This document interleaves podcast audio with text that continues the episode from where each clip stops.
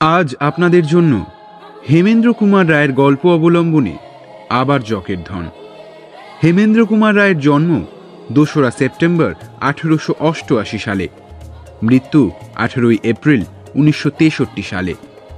তার সৃষ্ট বিখ্যাত গোয়েন্দা চরিত্র জয়ন্ত মানিক ও অ্যাডভেঞ্চার প্রিয় জুটি বিমল কুমার। সেই বিমল কুমারেরই অন্যতম জনপ্রিয় গল্প আবার জকের ধন। আজকের গল্প পাঠে ও গল্পের সূত্রধর আমি সৌম্যদীপ। বিমল ও কুমারের চরিত্রে যথাক্রমে সায়ন্তন এবং সৌভিক। এছাড়াও অন্যান্য চরিত্রে রয়েছেন রমাকান্ত, পার্থ, সায়নদীপ, আর্য, প্রীতম, সুমিত, মৈনা। সমগ্র সাউন্ড ও special এফেক্টসে team creative musketeers. Poster design ও ক্যালিগ্রাফিতে ইন্দ্রিয় অন। শুরু হচ্ছে আবার জকের ধন, দ্বিতীয় পর্ব।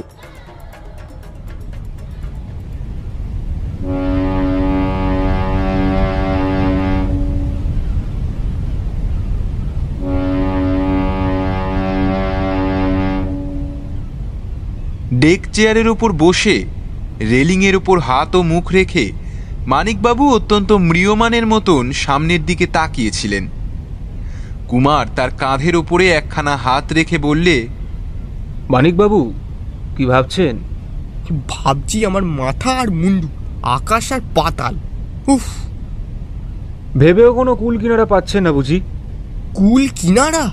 অকুলে ভেসে কুলের কিনারা করে কি লাভ বলুন তো? আমি এখন মরিয়া হয়ে উঠেছি একদম মরিয়া। এখন আমি কিন্তু মানুষ খুনও করতে পারি। ভালো কথাই তো। তাহলে তো এখন আর আপনার কোনো দুঃখই নেই।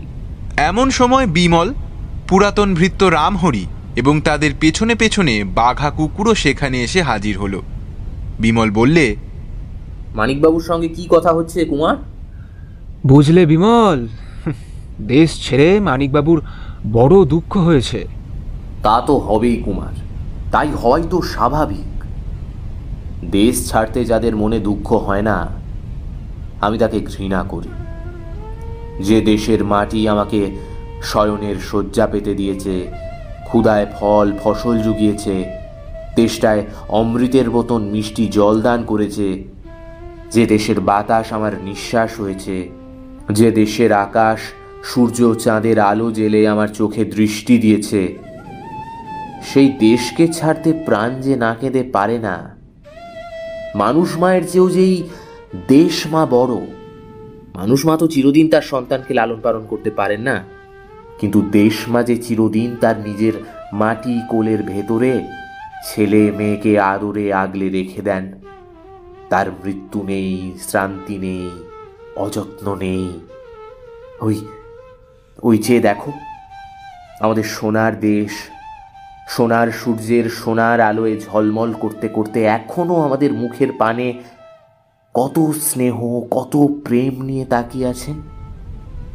জাহাজ তখন আরব সাগরের সুনীল বক্ষ ভেদ করে সশব্দে অগ্রসর হচ্ছিল। দূরে দেখা যাচ্ছে মা ভারতবর্ষের রৌদ্রধৌত বিপুল তটভূমি। মাথার ওপর নির্মেঘ নীলাকাশের উজ্জ্বল চন্দ্রাতপ, বুকের ওপর শত উপবনের শ্রীমন্ত শ্যামলতা। আর সহস্র মন্দির প্রাসাদের উচ্চ চূড়া। চরণের ওপর আরতিমত্ত মহাসমুদ্রের ফেনশুভ্র লক্ষ চঞ্চল বাহুর প্রণাম আগ্রহ। ভারতবর্ষ, ভীমার্জুনের জন্মক্ষেত্র আর্য জাতির স্বদেশ। সকলে নীরবে সেই দিকে চেয়ে অভিভূতের মতো দাঁড়িয়ে রইল। তারপর রামহরি বললে, দেশকে যদি অতই ভালোবাসো, তাহলে দেশ ছেড়ে আবার বিদেশে যাওয়া কেন বাপু? সুখে থাকতে ভূতে কিলোচ্ছিল বুঝি? হ্যাঁ রামহরি ঠিক তাই। তুমি তো জানোই আমাদের ঘাড়ে সর্বদাই একটা ভূত চেপে থাকে। যেই দুই দণ্ড চুপ করে বসি অমনি সেই ভূতটা এসে পিঠে কিল মারে। আর ভূতের কিল হজম করতে না পেরে আমরাও তাড়াতাড়ি বাইরে বেরিয়ে পড়ি। রামহরি রাগে গজগজ করতে করতে বললে ওই ভূতই একদিন তোমাদের ঘাড় মটকাবে আমি এই কয়ে দিলুম। আচ্ছা রামহরি ময়নামতির মায়া কাননে তুমি প্রতিজ্ঞা করেছিলে যে আর কখনো আমাদের সঙ্গে আসবে না। তবে এবারেও আবার এলে কেন? আসি কি আর সাধে রে বাপু? চিলে যখন চড়ুয়ের ছানাকে ছোঁ মারে, তখন চড়ুই মা চিলের পেছনে ছুটে যায় কি শখ করে? তোমাদের সঙ্গে আসতে হয়। না এসে উপায় কি আছে? এখনও আমার এই বুড়ো হারে ঘুম ধরেনি। এখনও চার পাঁচটা জোয়ান মরদের সঙ্গে আমি একাই খালি হাতে লড়তে পারি। আর আমি থাকতে তোমরা কোন বিদেশে বিঘরে প্রাণ হারাবে তাও কি কখনো হয়? আয় রে বাঘা চলে আয়। পাগলদের সঙ্গে বকাবকি করে লাভ নেই কো। এই বলে সে বাঘাকে নিয়ে চলে যাচ্ছিল।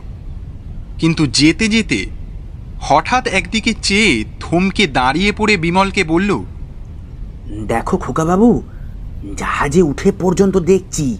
ওই ওই বেয়ারা চেহারা লোকটা সব জায়গাতেই খালি আমাদের পিছন পিছনে ঘুরছে।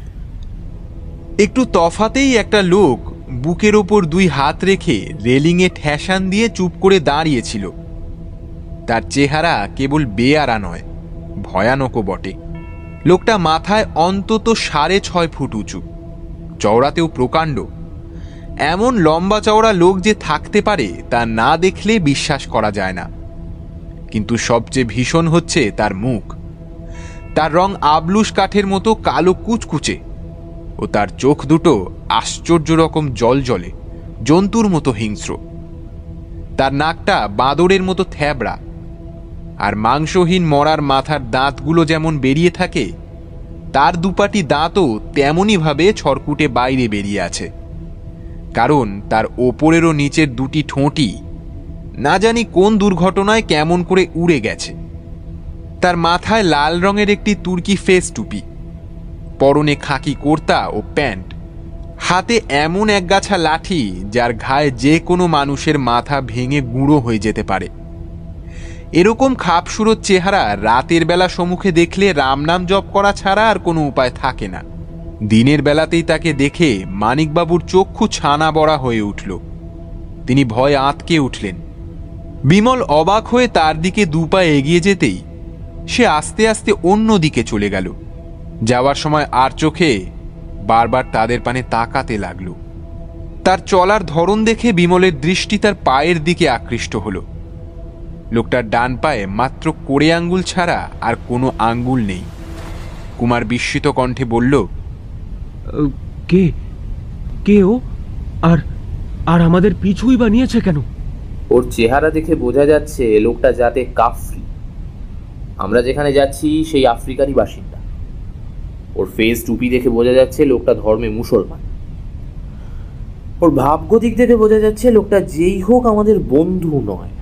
বন্ধু নয় শত্রু। তবে কি বুঝতে হবে শত্রুরাও আমাদের সঙ্গে সঙ্গে এই জাহাজে চড়ে আফ্রিকায় যাচ্ছে? আমার তো তাই সন্দেহ হচ্ছে। কিন্তু তারা কারা? কি করে বলব? রামু ছাড়া তাদের দলের আর কাউকেই তো আমরা দেখিনি। এবার রামু যদি জাহাজে উঠে থাকে তবে নিশ্চয়ই লুকিয়ে আছে। অন্য কোনো শত্রুকে আমরা চিনি না। আর এই কাফরিটা সত্যি সত্যিই আমাদের শত্রু কিনা তাও ঠিক করে বলা যায় না। কিন্তু সন্দেহ যখন হচ্ছে তখন আমাদের খুব সাবধানে থাকতে হবে। ওই কাফরিটা যে কে তা আমি বলতে পারি। ওই লোকটা হচ্ছে আপনার সেই ঘটোৎকচ। না মানিকবাবু না। ঘটোৎকচের চেহারা এতটা ভদ্র হতে পারে না। ও বাবা ওই ওই কাফরিটার চেহারা হলো আপনার কাছে ভদ্র? বলেন কি? না আমার কাছে নয় কিন্তু ঘটোৎকচের কাছে ওর চেহারা ভদ্র বই কি। ঘটোৎকচকে সামনে দেখলে আপনি এক্ষুনি মূর্ছা যেতেন। তা কি করে জানলেন আপনি? আমার কাছে প্রমাণ আছে। আর সে প্রমাণ আপনিই আমাকে দিয়েছিলেন ও বাবা সে আবার কি? পরে সব জানতে পারবেন সেদিন বিকেলে বিমল কুমার ও রামহরি ডেকের ওপর দাঁড়িয়ে কথাবার্তা বলছিল। মানিকবাবু আজ কেবিন থেকে বাইরে বেরোতে পারেননি। তিনি সামুদ্রিক পীড়ায় আক্রান্ত হয়েছেন ক্রমাগত বমন করছেন। চারিদিকে নীল জল থই থই করছে। অগাধ সমুদ্র যেন নিজের সীমা হারিয়ে সমস্ত পৃথিবীকে গিলে ফেলে, আকাশের প্রান্তে ছুটে গিয়ে তাকেও ধরে টেনে পাতালে চুবিয়ে দিতে চাইছে। সূর্য শূন্য পথে পশ্চিমে এগোতে এগোতে মহাসাগরের অনন্ত বুক জুড়ে যেন লক্ষ কোটি হীরের প্রদীপ জ্বালছে আর নেভাচ্ছে। সে আলোর খেলার দিকে তাকালেও চোখ অন্ধ হয়ে যায়।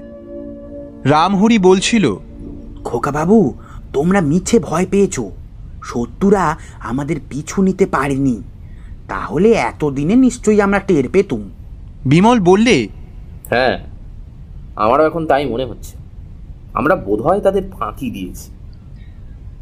একটা বিপদ কমলো বটে কিন্তু কিন্তু আমাদের সামনে এখনও লক্ষ বিপদ আছে। আচ্ছা আচ্ছা বিমল আমাদের সমুদ্রযাত্রা কবে শেষ হবে বলতে পারো? আর ভালো কুমারের মুখের কথা ফুরাবার আগেই বিমল তাকেও রামহরিকে এক এক হাতে প্রচণ্ড এক একটা ধাক্কা মেরে নিজেও বিদ্যুতের মতো সাঁত করে একপাশে সরে গেল। ধাক্কার বেগ সামলাতে না পেরে কুমার ও রামহরি দুদিকে ঠিকরে পড়ে গেল এবং পড়তে পড়তে শুনতে পেলে তাদেরই পাশে দমাস করে এক বিষম শব্দ আর ওপর থেকে হো হো করে অট্ট হাসির আওয়াজ। দুজনে উঠে দেখল তারা যেখানে দাঁড়িয়েছিল ঠিক সেইখানটায় মস্ত একটা পিপে পড়ে ভেঙে গেছে। এবং তার ভেতর থেকে এক রাশ লোহালক্কর চারদিকে ছড়িয়ে পড়েছে। বিমল হাসি মুখে বলল কুমার ভাগ্যে আমি দেখতে পেয়েছিলাম। নইলে এই লোহা বোঝাই পিপেটা মাথায় পড়লে আমাদের সমুদ্রযাত্রায় আজ এখানেই শেষ হয়ে যেত। কে করল এই কাজ? ওপরের ডেক থেকেই পিপেটা পড়েছে। সেই সময়ই পিপেটার দিকে আমার চোখ পড়ে যায়। আমি আর কিছু দেখতে পাই দেখবার সময়ও ছিল না। কিন্তু আমাদের বধ করবার জন্যই যে এই পিপেটাকে ফেলা হয়েছে তাতে তো আর কোনো সন্দেহ নেই। আমি একটা বিচ্ছিরি হাসি শুনেছি। আমিও শুনেছি। আচ্ছা আচ্ছা চলো। ওপরে গিয়ে একবার খোঁজ করে আসা যাক। যদি তাকে পাই তাহলে এবারে সে নিশ্চয়ই আর হাসবে না। তিনজনে ডেকের ওপরে গেল। কিন্তু সেখানে কেউই নেই। তখন জাহাজের ক্যাপ্টেন সাহেবকে ডেকে এনে বিমল সব কথা বললে এবং ভাঙা পিপেটাকে দেখালে। ক্যাপ্টেন জাহাজের কর্মচারী ও লস্করদের ডেকে আনিয়ে অনেক প্রশ্ন করল। কিন্তু কেউই কোনো সন্ধান দিতে পারল না। জাহাজ মোম্বাসায় পৌঁছাবার আগের রাত্রেই আবার এক ঘটনা ঘটল। বিমলরা একটা গোটা কেবিন রিজার্ভ করে সবাই এক ঘরেই থাকত। মানিকবাবু, কুমার ও রামহরি ঘুমিয়ে পড়বার পরেও বিমল একখানা বই নিয়ে জেগে রইল।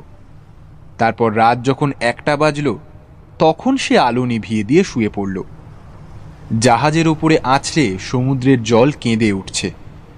তাই শুনতে শুনতে তার চোখ ঘুমে এলিয়ে এলো। হঠাৎ বাঘার ঘোঘো গর্জন, তারপরই তার আর্তনাদ শুনে চট করে বিমলের ঘুম ভেঙে গেল। ধর্মড়িয়ে উঠে বসতে বসতেই সে শুনলে বাঘা আবারও গর্জন করে উঠল। সঙ্গে সঙ্গে দড়াম করে তাদের কেবিনের দরজাটা বন্ধ হয়ে গেল। আলোর চাবি টিপে বিমল দেখলে বাঘা চেঁচাতে চেঁচাতে কেবিনের বন্ধ দরজার উপরে বারবার ঝাঁপিয়ে পড়ছে। ততক্ষণে আর সকলেও জেগে উঠল। বিমল বললে অন্ধকার ঘরের ভেতরকে ঢুকেছিল। বাঘার সঙ্গে লড়াই করে সে আবার দরজা বন্ধ করে চম্পট দিয়েছে। বলে সে নিচে নেমে মেঝে থেকে কি একটা তুলে নিল। ওটা কি? একরাশ লোম। লোম? হ্যাঁ লোম। বিমল পকেটে হাত দিয়ে একটা কাগজের ছোট মোড়ক বার করে বললে মানিকবাবু দেখে যান। মানিকবাবু ভয় ভয় কাছে এসে দাঁড়ালেন।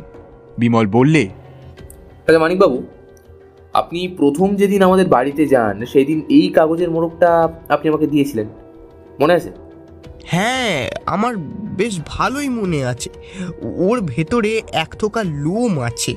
শত্রুরা আমার বাড়ি আক্রমণ করে চলে যাবার সময় আমার ওই মরা কুকুরটার মুখে ওই লোমগুলো লেগেছিল। আর কেবিনে যে ঢুকেছিল তারও গা থেকে বাঘা কামড়ে লোমগুলো তুলে নিয়েছে। আচ্ছা দেখুন তো এই লোম আর আপনার মোড়কের লোম এক কিনা সকলে আগ্রহে ঝুঁকে পড়ে দেখলে সব লোমই এক রকমের। মানিকবাবু ভয় ঠকঠক করে কাঁপতে লাগলেন। রামহরি তাড়াতাড়ি বাঘার কাছে গিয়ে দেখলে যে তার কোথাও চোট লেগেছে কিনা।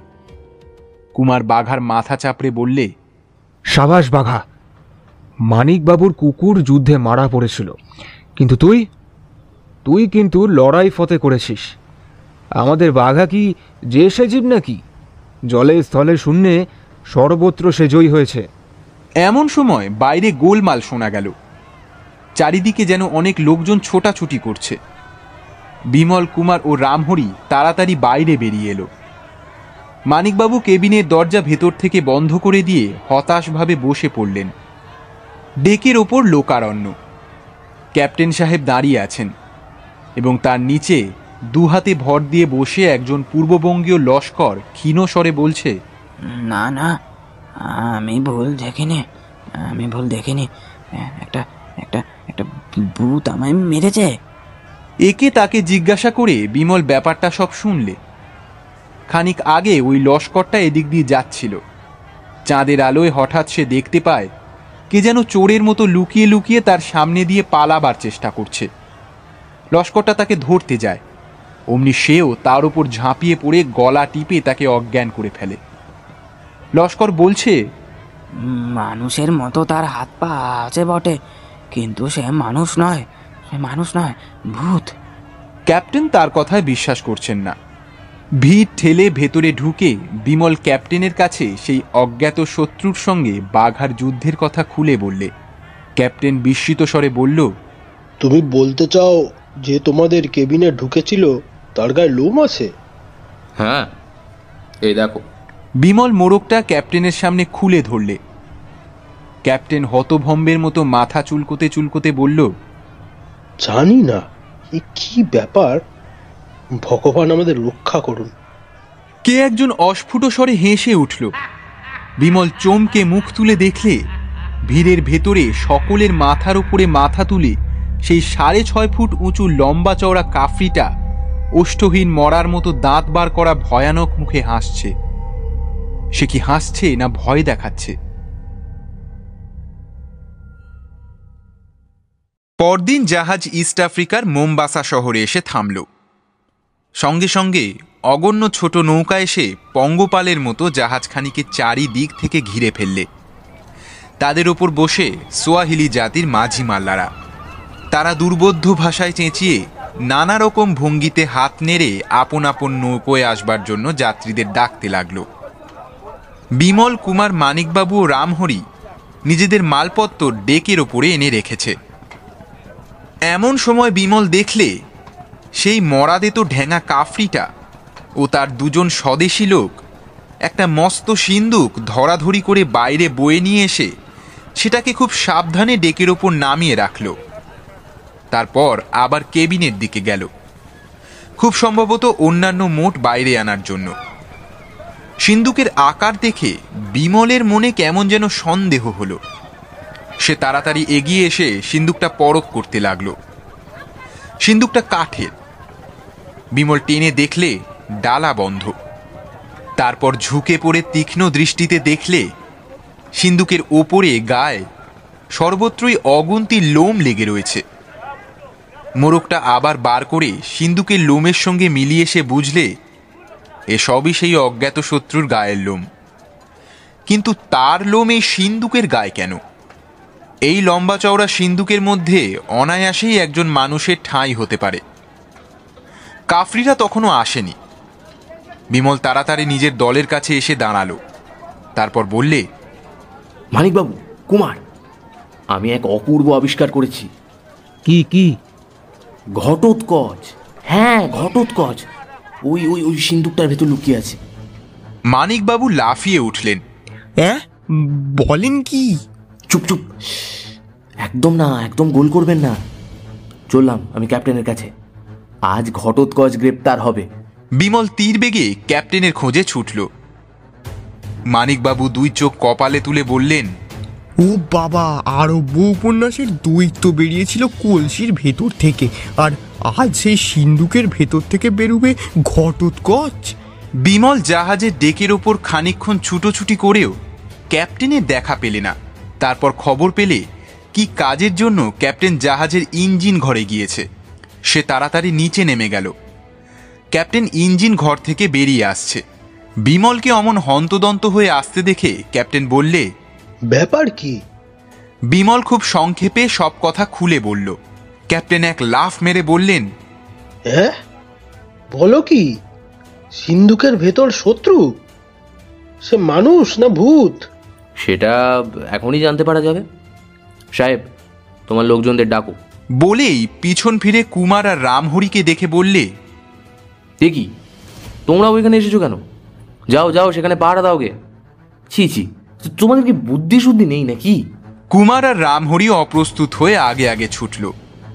ক্যাপ্টেনও চেঁচিয়ে লোকজনদের ডাকতে ডাকতে তাদের পিছনে পিছনে চলল। ক্যাপ্টেনের হাঁক ডাক শুনে অনেক লোক এসে জুটল। তারপর দলে খুব ভারী হয়ে সবাই যখন যথাস্থানে গিয়ে হাজির হলো তখন সিন্দুকার দেখা গেল না। কাফরি তিনজনও অদৃশ্য। বিমল হতাশভাবে বললে ঘটোৎকচ আবার আমাদের গলা দেখাল। কুমার রামহরি তোমাদের বোকামিতেই এবার এসে পালাতে পারল। আমাদের দোষ আমরা মানছি কিন্তু মানিকবাবু কোথায় গেলেন? তিনি তো তিনি তো এখানেই ছিলেন। তাই তো? মানিকবাবু কোনো বিপদে পড়লেন না তো? মানিকবাবু? মানিকবাবু? ডেকের ওপর একটা মস্ত কেঠো বা কাঠের বালতি উপুর হয়ে পড়েছিল। হঠাৎ সেটা নড়ে উঠল। কাঠের বালতিকে জীবন লাভ করতে দেখে বাঘা ভয়ানক অবাক হয়ে গেল এবং বালতির চারিদিকে সাবধানে শুঁকে চিৎকার করা শুরু করল। বালতির এক পাশ একটু উঁচু হলো। এবং ফাঁক দিয়ে আওয়াজ এলো। ও বিমল বাবু আপনাদের বাঘাকে সামলান। দম বন্ধ হয়ে আমি যে এবার হাঁপিয়ে মারা যেতে বসেছি যে। বাঘা বালতির ফাঁকে নাক ঢুকিয়ে ফোঁস করে নিঃশ্বাস ফেলল। তারপর গড় করতে লাগল। ফাঁকটা আবার বন্ধ হয়ে গেল। কুমার বাঘার কান ধরে টেনে আনলে। বিমল কেঠোটা টেনে তুলে ধরতেই ভেতর থেকে হাঁপড়ের মতো হাঁপাতে হাঁপাতে গলদঘর্ম মানিকবাবু বেরিয়ে পড়লেন। কুমার বললে মানিকবাবু ওর মধ্যে ঢুকে কি করছিলেন আপনি? মানিকবাবু গায়ের ধুলো ঝাড়তে ঝাড়তে বললেন প্রাণ বাঁচাচ্ছিলুম মশাই প্রাণ বাঁচাচ্ছিলুম। বাইরে থাকলে ওই ঘটোৎকচ কি আমাকে ছেড়ে কথা কইতো ক্যাপ্টেন সাহেব এতক্ষণ রেলিংয়ের ধারে দাঁড়িয়ে চোখে দূরবীন লাগিয়ে কি দেখছিল?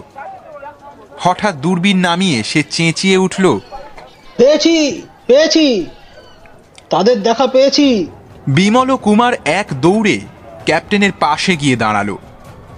ক্যাপ্টেন একদিকে আঙ্গুল তুলে দেখালে একখানা নৌকা তীরের দিকে বয়ে চলেছে। তার উপরে মাঝি মাল্লার সঙ্গে তিনজন কাফরি। ক্যাপ্টেনের হুকুমে তখনই জাহাজের দুখানা বোট নামিয়ে জলে ভাসানো হলো এবং কয়েকজন খালাসি জাহাজি গোড়ার সঙ্গে ক্যাপ্টেন বিমল ও কুমার সেই বোটের ওপর গিয়ে চড়ে বসল। বোট দুটো এগোতে লাগল। ওই ওই সেই ঠোঁট কাটা ঢ্যাঙা কাফরিটা সিন্দুকের ওপরে বসে আমাদের পানে তাকিয়ে হাসছে। ওরা কি বুঝতে পেরেছে যে আমরা ওদেরই পেছনে যাচ্ছি? কিন্তু ওদের ভাব দেখে তো মনে হচ্ছে না যে আমাদের দেখে ওরা ওরা ভয় পেয়েছে। ক্যাপ্টেন তার রিভলভারটা নাড়তে নাড়তে বললে ওই ঢ্যাঙা কাফরিটাকে দেখলেই আমার রাগ হয়। ওদের অপরাধের প্রমাণ পেলে কাউকে আমি ছাড়বো না। সব পুলিশের কাছে চালান করে দেবো। জাহাজের বোট দুখানা কাফরিদের নৌকার খুব কাছে গিয়ে পড়ল। একটা কাফরি সেই মরা দেঁতো কাফরির কানের কাছে মুখ এনে কি বললে? কিন্তু সে কোনো জবাব দিল না। বিশাল বুকে দুখানা বিপুল বাহু রেখে কালো ব্রোঞ্জের মূর্তির মতন স্থিরভাবে সিন্দুকের ওপর বসে রইল। বিমলের গা টিপে কুমার বললে বিমল দেখো দেখো। কি? ওই যে আর একখানা নৌকা যাচ্ছে। তার ওপরে তিনজন লোক। ঠিক যেন বাঙালির মতো দেখতে। বিমল অল্পক্ষণ তাদের দেখে ক্যাপ্টেনকে জিজ্ঞাসা করলে ওই নৌকার লোকগুলো কি আমাদের জাহাজে ছিল? হ্যাঁ ওরাও বাঙালি। কিন্তু জাহাজে তো ওদের সঙ্গে আমাদের দেখা হয়নি। না হওয়ারই কথা। ওদের ব্যবহার কেমন যেন রহস্যময় বলে মনে হতো। ওরা কেবিনের বাইরে বড় একটা আসতো না কারোর সঙ্গে মেলামেশা করতো না। ওরা নাকি ইস্ট আফ্রিকায় ব্যবসা করতে যাচ্ছে। ও হ্যাঁ আর একটা কথা মনে হচ্ছে বটে। একদিন ওই ঢ্যাঙা কাফরি শয়তানটাকে ওদের কেবিন থেকে বেরিয়ে আসতে দেখেছিলুম। কুমার আমার বিশ্বাস, ওই বাঙালি তিনজনের মধ্যে একজন হচ্ছেন আমাদের মানিকবাবুর গুণধর ছোট কাকা। মানিকবাবু আমাদের সঙ্গে থাকলে নিশ্চয়ই ওকে চিনতে পারতেন। আমরা কিন্তু ভবিষ্যতে আর ওকে দেখলে চিনতে পারব না। এত দূর থেকে ভালো করেই নজরই চলছে না। দেখো দেখো, ওরা নৌকোর বেগ বাড়িয়েই দিল। ওরা বুঝতে পেরেছে যে যে আমরা ওদের লক্ষ্য করছি।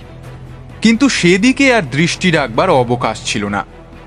কারণ জাহাজের বোট দুখানা তখন কাফরিদের নৌকার দুপাশে এসে পড়েছে। ক্যাপ্টেন দাঁড়িয়ে উঠে বললে এই নৌকা থামাও। কাফরিদের নৌকা থেমে গেল। ক্যাপ্টেন বিমল ও কুমার এক এক লাফে নৌকার ওপর গিয়ে উঠল। কাফরিদের কেউ কোনো আপত্তি করল না। মরা দেঁতো তেমনি অটলভাবে সিন্দুকের ওপর বসেছিল। ক্যাপ্টেন হুকুম দিলেন তুমি উঠে দাঁড়াও। তার চোখ বাঘের মতো জলজল করে উঠল। কিন্তু পর মুহূর্তেই ক্যাপ্টেনের হাতে চকচকে রেভলভার দেখে তার জলজলে চোখের আগুন নিভে গেল। যেন অনিচ্ছার সঙ্গেই সে সিন্দুকের ওপর থেকে উঠে দাঁড়াল। ক্যাপ্টেন এক টানে সিন্দুকের ডালাটা খুলে ফেলে মহা আগ্রহে তার ভেতরটা দেখতে লাগল। তারপর হতাশভাবে বিমলের দিকে মুখ ফেরালো। বিমল হেঁট হয়ে দেখলে সিন্দুকের ভেতরে কেউ নেই। ক্যাপ্টেন বললে কিন্তু সিন্ধুকের ভিতরে এত লোম কেন? এ কিসের লোম? এর ভেতরে কি ছিল? মরা দেতো কাফরিটা কোনো জবাব দিল না। মুখটা একবার খিঁচিয়ে নৌকার এক কোণে গিয়ে বসল। ক্যাপ্টেন বিমলের দিকে ফিরে বললে তোমার মোড়কে যে লোমগুলো দেখেছিলুম এগুলোও ঠিক সেরকমই দেখতে। এ সিংহ বাঘ ভাল্লুক জিব্রা হরিণ কি বানরের গায়ের লোম না? তবে এ কোন জীবের লোম? বিমল কি একটা জবাব দিতে যাচ্ছিল কিন্তু কি ভেবে চুপ করে গেল। ক্যাপ্টেন হতাশ কণ্ঠে বললে না রহস্যের কোনো কিনারা হলো না। এই কাফরি শয়তানরা আগে থেকেই সাবধান হয়ে সিন্ধুকে যে ছিল তাকে সরিয়ে ফেলেছে। চলো, আর এখানে থেকে লাভ নেই। কুমার চারিদিকে চেয়ে দেখল, কিন্তু নৌকায় যে তিনজন বাঙালি ছিল, তাদের আর কোথাও দেখতে পাওয়া গেল না।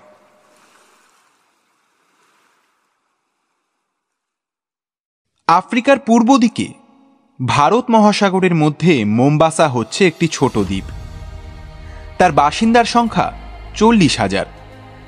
হাতির দাঁত, চামড়া ও রবারের ব্যবসার জন্য এই দ্বীপে অনেক লোক আনাগোনা করেন। এই দ্বীপটি ইতিহাসে অনেক দিন থেকেই বিখ্যাত।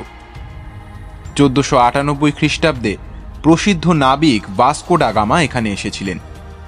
সেই সময় একজন আরবি জাহাজ শুদ্ধ তাকে ডুবিয়ে মারবার ষড়যন্ত্র করে। ভাস্কো ডাগামা কোনো গতিকে সেটা জানতে পেরে মহা খাপ্পা হয়ে মোম্বাসা শহরকে তোপের মুখে উড়িয়ে দিতে উদ্যত হন। কিন্তু স্থানীয় সুলতান তার হাতে পায়ে ধরে তাকে ঠান্ডা করেন। মোম্বাসার প্রধান রাজপথ ভাস্কোডা আগামা স্ট্রিট আজও এই অমর নাবিকের স্মৃতি বহন করছে। মোম্বাসা শহরটি বেশ। আফ্রিকার বিশাল বুকের ভেতর যে গভীর জঙ্গল, দুরারোহ পর্বতমালা ও বিজন মরুভূমি লুকিয়ে আছে মোম্বাসাকে দেখলে তা মনে হয় না। এই শহরটিতে আধুনিক সভ্যতার কোনো চিহ্নেরই অভাব নেই। বাষ্পীয় পথ, মোটর গাড়ি, রেলগাড়ি, দোতলা তেতলা বাড়ি, বড় বড় হোটেল, সবই দেখা যায়। বাসিন্দাদের ভেতরে আরবদের সংখ্যাই বেশি। এছাড়াও অন্যান্য অনেক জাতীয়, এমনকি ভারতীয় লোকের সঙ্গেও পথে ঘাটে সাক্ষাৎ হয়। রাজপথের প্রধান গাড়ি হচ্ছে একরকম ট্রলি। সরু রেললাইনের ওপর দিয়ে আনাগোনা করে এবং তাকে ঠেলে নিয়ে যায় সোয়াহিলি জাতির দুজন করে কুলি। শহরের বাইরেই সুন্দর সবুজ বন। সেই বনে বাওবাব, কলা, আম, খেজুর, নারকেল প্রভৃতি নানা গাছ চোখে পড়ে। মাঝে মাঝে ছোট ছোট পাহাড়। উজ্জ্বল রোদের সোনার জল দিয়ে ধোয়া মোম্বাসা নগরী যখন নিস্তরঙ্গ ভারত সাগরের নীল দর্পণে নিজেই নিজের ছায়া দেখতে পায় তখন তার কি শোভাই যে হয়, তা আর বলবার নয়। হোটেলের বারান্দায় বসে বিমল কুমার ও মানিকবাবু চুপি চুপি কথা বলছিলেন। একটু তফাতে দাঁড়িয়ে রামহরি চা তৈরি করছে। তার সামনে বসে বাঘা মুখ উঁচু করে ঘন ঘন ল্যাজ নাড়ছে। একটু আত্রু চিনি বা দু এক টুকরো রুটি বকশিস পাবার লোভে। মানিকবাবু বললেন তাহলে এখান থেকে আমাদেরকে উজিজিতে যেতে হবে। হুম বুড়ো সর্দার গা টুলার খোঁজে। যদি সে মরে গিয়ে থাকে বা তার দেখা যদি না পাই তাহলে আমরা কি করব? সে কথা নিয়ে এখনও মাথা ঘামায়নি। আচ্ছা কুমার আমার সঙ্গে যাবার জন্য তুমি কত লোক ঠিক করেছ? ঠিক একশো চব্বিশ জন। তাদের জন্য মাসে কত খরচা পড়বে? প্রায় ধরে রাখতে পারো ওই সাতশো টাকা মতো। আসকারি নিয়েছো কজন? চব্বিশ জন। আশকারিটা কি? সশস্ত্র কুলি। ও বাবা অত অস্ত্র শস্ত্র নিয়ে কি হবে? আমরা কি যুদ্ধ টুদ্ধ করতে যাচ্ছি না কি হতে পারে। রামহরি চা দিয়ে চলে গেল। সকলে নীরবে চা পান করতে লাগল। আচ্ছা বিমল মানিকবাবুর মেজ কাকা যে ম্যাপ দিয়েছেন সেখানে তুমি কোথায় রেখেছো বলো তো? বিমল অকারণে কণ্ঠস্বর চড়িয়ে বললে ম্যাপখানা আমার কোটের ভেতরকার পকেটে আছে। আহ অত অত চেঁচিয়ে কথা কইছো কেন? কেউ যদি শুনতে পায়? শুনতে পায় কি? শুনতে পেয়েছে। তার মানে? আমাদের পেছনে ওই যে থামটা রয়েছে। আরে দেখো না ওইটা। হ্যাঁ। ওর আড়ালে দাঁড়িয়ে একজন লোক এতক্ষণ আমাদের কথা শুনছিল। ওরে বাবা বলেন কি মশাই আপনি কি করে জানলেন? আমার সামনে টেবিলের ওপর এই যে কামরার আশিখানা আছে এর ভেতর দিয়ে সেই লোকটার ওপরে আমি নজর রাখছিলাম। বোধহয় সে বাঙালি। বাঙালি? হ্যাঁ। ওই দেখুন মানিকবাবু হোটেল থেকে বেরিয়ে সে রাস্তায় গিয়ে পড়েছে। এই বলে বিমল পকেট থেকে একটা ছোট দূরবীন বার করে লোকটাকে দেখতে লাগল। মানিকবাবু হঠাৎ এক লাফে দাঁড়িয়ে উঠে বারান্দার ধারে গিয়ে চেঁচিয়ে ডাকতে লাগলেন। ছোট কাকা? ছোট কাকা? ও ছোট কাকা! ছোট কাকা? ও ছোট কাকা! ছোট কাকা! লোকটা যেন শুনতেই পেল না। আপন মনে এগিয়ে গিয়ে একখানা চলন্ত ট্রলি গাড়িতে উঠে অদৃশ্য হয়ে গেল। চোখ থেকে দূরবীন নামিয়ে বিমল ধীরে ধীরে বললে উনি আপনার ছোট কাকা। ওরই নাম মাখন বাবু হ্যাঁ কিন্তু কিন্তু কি আশ্চর্য জানেন? আমি এত চেঁচিয়ে ডাকলুম তবুও উনি শুনতে পেলেন না। মাখন বাবু আপনার ডাক শুনতে রাজি নন। রাজি নন? কিন্তু কেন? কেন? আশ্চর্য? তাও বুঝতে পারছেন না। আরে উনি যে ঘটোৎকচের প্রভু। অতিরিক্ত বিস্ময়ে মানিকবাবু অবাক হয়ে বিমলের মুখের দিকে মুড়ের মতো তাকিয়ে রইলেন। আমার মনের ক্যামেরায় আমি মাখনবাবুর ফটোগ্রাফ তুলে নিয়েছি। ওই মুখ আর আমি ভুলবো না। বিমল মাখনবাবু টের পেয়েছেন ম্যাপখানা কোথায় আছে। ম্যাপখানা তুমি অন্য কোনো জায়গায় লুকিয়ে রাখো। সে কথার কোনো জবাব না দিয়ে বিমল ফিরে বললে রামরি আজ রাত্রে তুমি বাঘাকে ঘরের ভেতর থেকে বার করে দিও।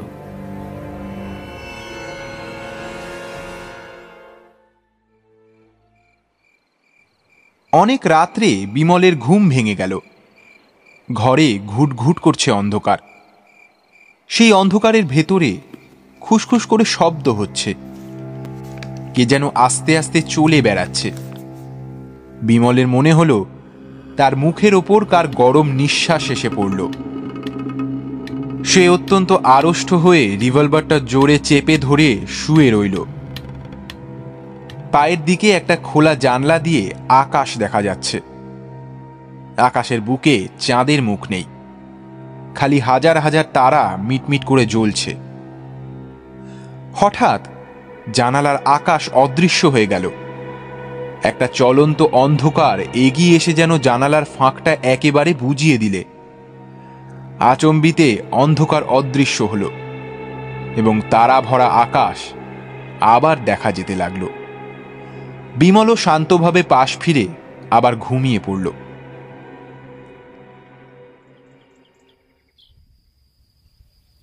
সকালবেলায় চোখ মেলেই কুমার দেখলে, বিমল একটা জানালার কাছে চুপ করে দাঁড়িয়ে আছে। ওখানে কি করছ? ঘটোৎকচ কোনো স্মরণচিহ্ন রেখে গেছে কিনা তাই দেখছি। তার মানে? ওই জানলার গড়াত ভেঙে কাল রাতে ঘটোৎকচ ঘরের ভেতর এসেছিল। ম্যাপ ম্যাপটা কই? তোমার তোমার পকেটে ম্যাপখানা আছে তো? না। সর্বনাশ! ঘটোৎকচ ম্যাপখানা নিয়ে লম্বা দিয়েছে। আমার হাতে রিভলভার ছিল ইচ্ছা করলেই আমি তাকে গুলি করতে পারতাম। কিন্তু আমি তা করিনি। বলতে পারো আমি তাকে পালাতে দিয়েছি। বিমল তোমার কি তোমার কি মাথা খারাপ হয়ে গেছে? শোনো ম্যাপখানা কোথায় আছে সে খোঁজ কাল বিকেলে আমি তো শত্রুপক্ষকে দিয়েছিলাম। তা শত্রু যে আসবে সেটা তো আমি আগে থেকেই জানতাম। ধরতে গেলে ঘটোৎকচকে আমি একরকম নিমন্ত্রণ করে এখানে আনিয়েছিলাম। বাঘাকে পর্যন্ত ঘরের ভেতর রাখেনি পাছে সে ঘটোৎকচকে পছন্দ না করে। বিমল তোমার কথা আমি কিছুই বুঝতে পারছি না। কুমার ঘটোৎকর যে ম্যাপখানা নিয়ে গেছে সেখানে নকল। আসল ম্যাপ তো আমার কাছে।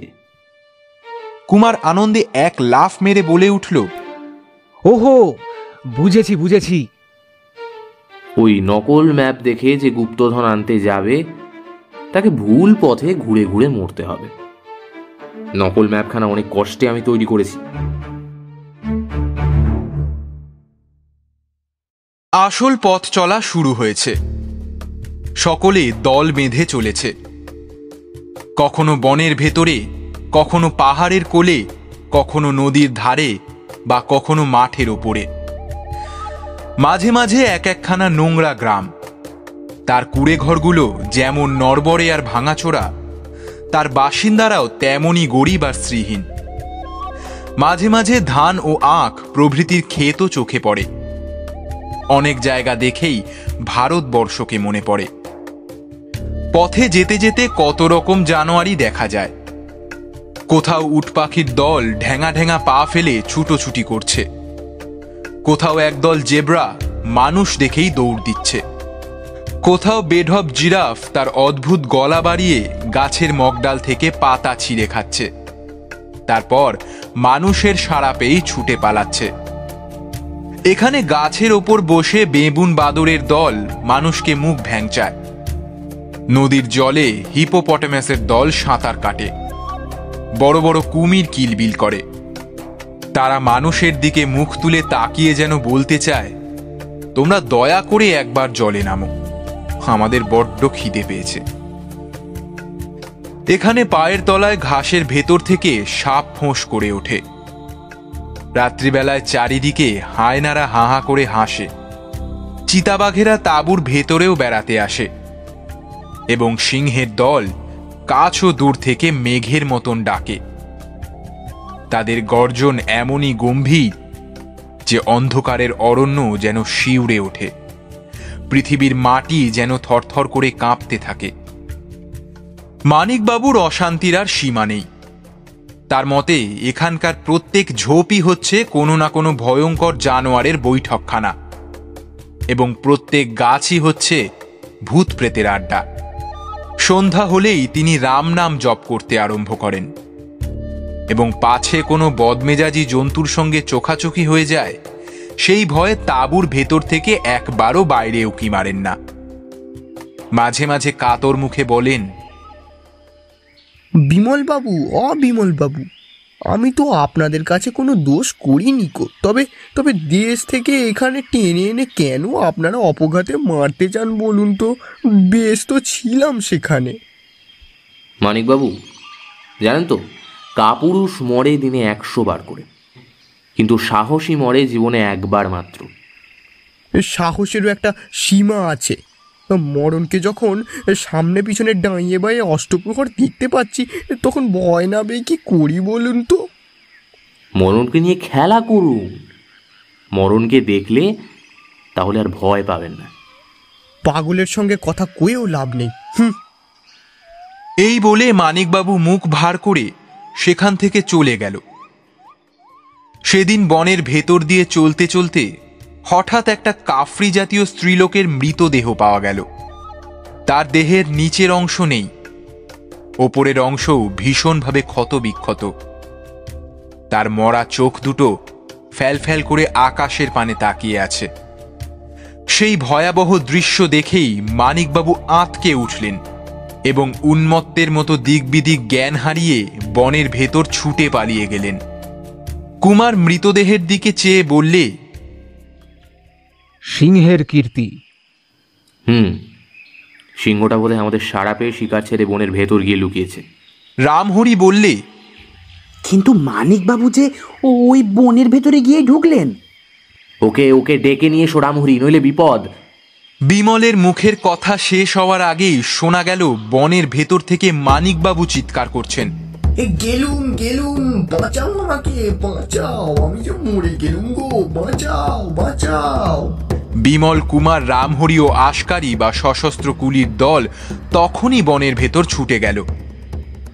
খানিক পরেই তারা যে দৃশ্য দেখল, তা হচ্ছে অনেকটা এই রকম মানিকবাবু একটা গাছের মাঝ বরাবর উঠে প্রাণপণে চেঁচাচ্ছেন এবং তার ঠিক মাথার উপরকার ডালে বসে একটা মস্ত বড় বেবুন তাকে মুখ খিঁচিয়ে ক্রমাগত ধমক দিচ্ছে। নিচে দাঁড়িয়ে একটা প্রকাণ্ড গন্ডা সে গাছের গুঁড়ির ওপর বারবার খড়গাঘাত করছে। মানিকবাবুর অবস্থা অত্যন্ত শোচনীয়। তিনি না পারছেন উপরে উঠতে, না পারছেন নিচে নামতে। একসঙ্গে অনেকগুলো বন্দুকের গুলি খেয়ে গন্ডারটা তখনই মাটির ওপর পড়ে গেল এবং বেবুনটাও এক লাফে অন্য গাছে গিয়ে প্রাণ বাঁচালে। তারপর সকলে মিলে মানিকবাবুকে প্রায় মরমর অবস্থায় গাছের ওপর থেকে নামিয়ে আনলে।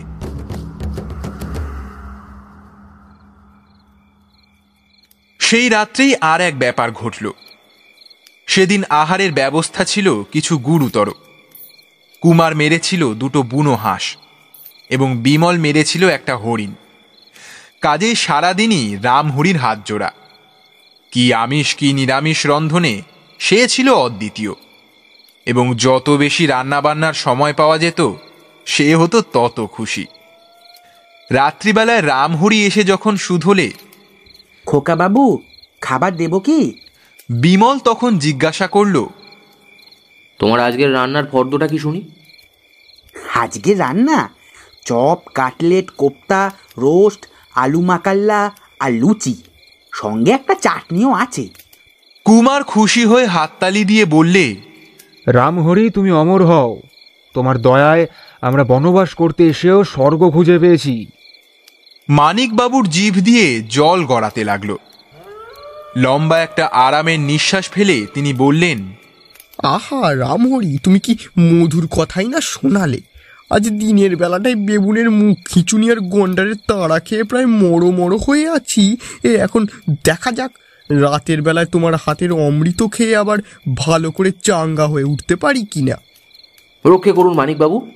আপনি আরও ভালো করে চাঙ্গা আর হবেন না। আফ্রিকায় এসে আপনার ভুঁড়ির বহর দুগুণ বেড়ে গেছে।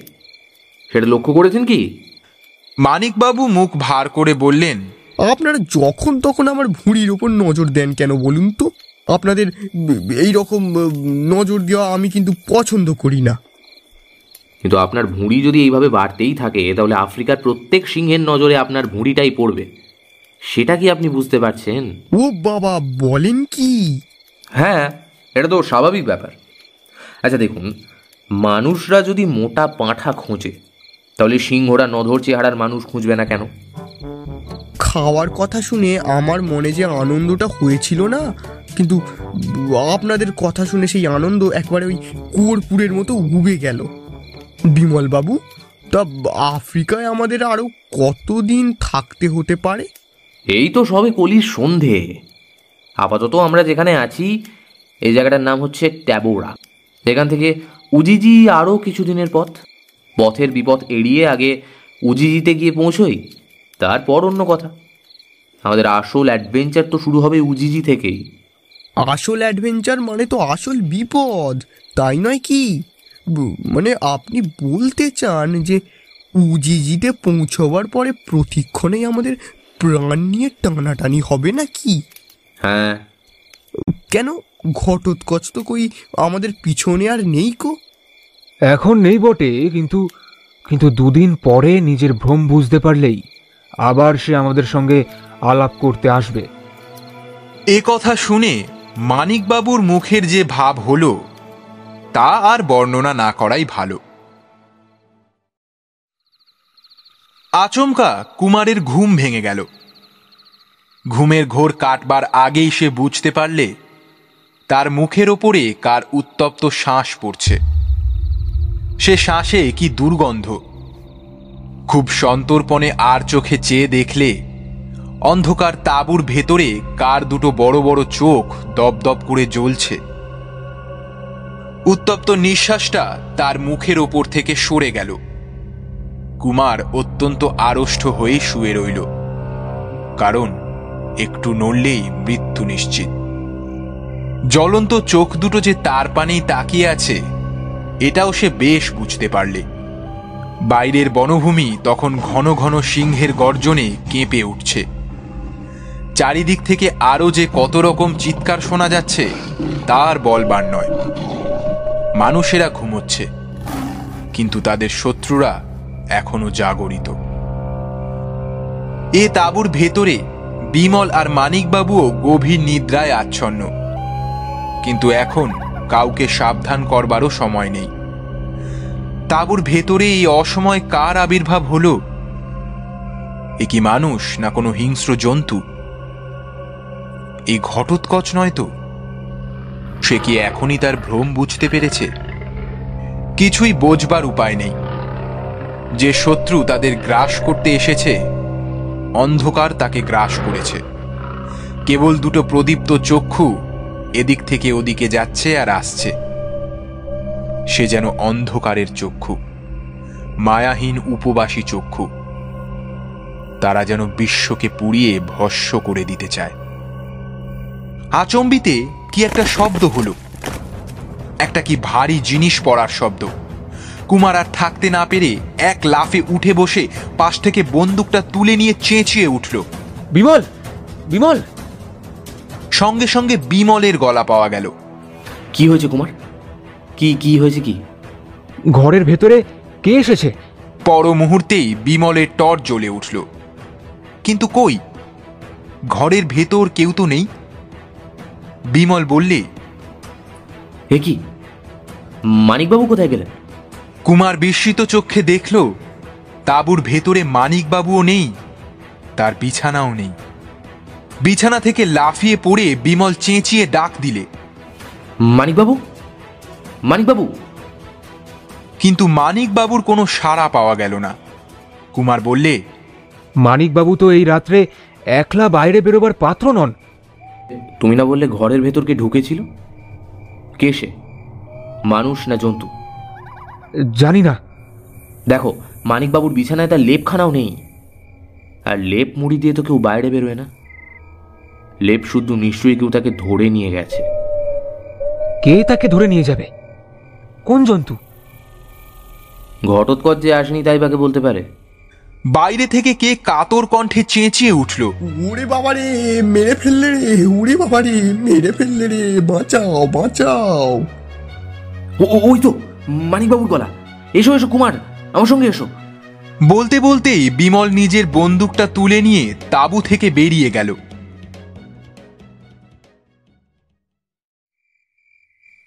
সে রাত্রে আকাশ থেকে চাঁদ আলোর ধারা ঢালছিল বটে। কিন্তু সে আলো যেন আরও বেশি করে প্রকাশ করে দিচ্ছিল নিবিড় অরণ্যের ভীষণ বিজনতাকে। গাছের পর গাছ যেন পরস্পরকে জড়াজড়ি করে ভয়ে জড়সড় হয়ে কেঁপে কেঁপে উঠছে। তারা যেন এইমাত্র কি একটা ভয়ানক কাণ্ড দেখতে পেয়েছে। বন এত ঘন যে চাঁদের আলোতেও তার ভেতরে নজর চলে না। বনের বাইরেই একটুখানি পথের রেখা। তারপরেই ছোট একটি মাঠ। সেখানেই আজ তাঁবু খাটানো হয়েছে। এদিকে ওদিকে চারিদিকে তাকিয়েও বিমল কুমার কোনো জীবজন্তু বা মানিকবাবুকে আবিষ্কার করতে পারলে না। মানিকবাবু? মানিকবাবু? মানিকবাবু? মানিকবাবু? দূর থেকে সাড়া দিল কেবল প্রতিধ্বনি। তারপরেই আরও অনেকগুলো সিংহ যেন একসঙ্গে ঘন ঘন গর্জন করতে লাগল। একদল শেয়াল চেঁচিয়ে উঠল। কুমার কাতরভাবে বললে মানিকবাবু বোধহয় আর বেঁচে নেই। বিমল কান পেতে কি শুনছিল সে বললে মানিকবাবু বেঁচে আছেন কিনা জানি না কিন্তু যে শত্রু আজ আমাদের তাঁবুতে এসেছিল বোধহয় ওইখানটা দিয়ে সে বনের ভেতর ঢুকেছে। কি করে জানলে তুমি? শুনছো না? ওইখানটার গাছের ওপরে পাখি আর বাঁদররা কিচিরমিচির করছে।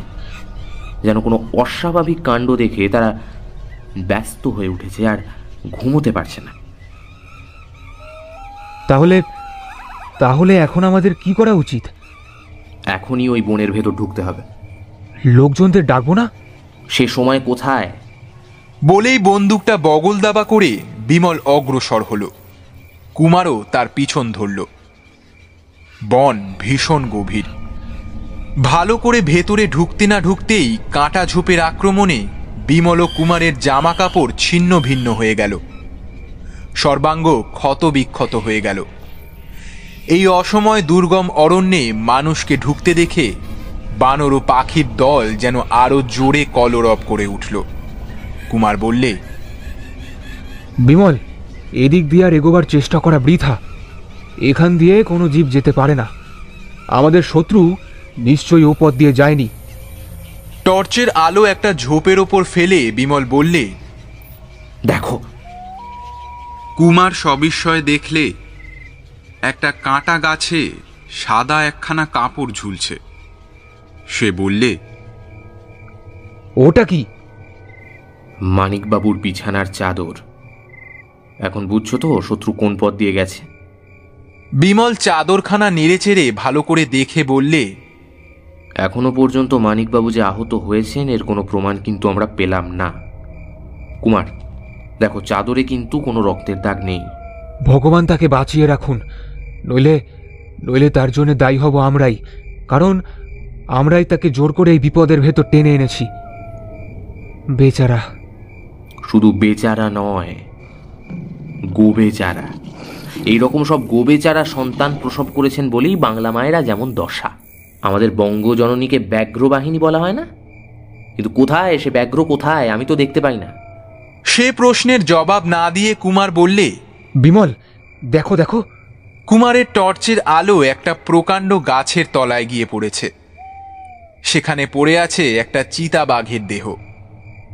তাকে জড়িয়ে ধরে মস্ত বড় একটা অজগর সাপ অজগরের সর্বাঙ্গ ছিন্ন ভিন্ন। বাঘ আর সাপ কেউই নড়ছে না। বিমল খুব সাবধানে কয়েক পা এগিয়ে গিয়ে বললে হুম ব্যাপারটা বেশ বোঝা যাচ্ছে। সর্বরাজ ভুল শিকার ধরেছিল যদিও তার আলিঙ্গনে পড়ে ব্যাঘ্রমশাইকে স্বর্গে যেতে হয়েছে। তবু চোখ বোঝবার আগে আঁচড়ে কামড়ে আদর করে সর্বরাজকেও তিনি সঙ্গে টেনে নিয়ে গেছেন। বিমল বন্দুকের নল দিয়ে সাপ আর বাঘের দেহকে দু চারবার নাড়া দিল। তারা মরে একেবারে আড়ষ্ট হয়ে আছে। একটু তফাতে ঝোপের ভেতর থেকে তিন চারটি হায়নার মাথা দেখা গেল।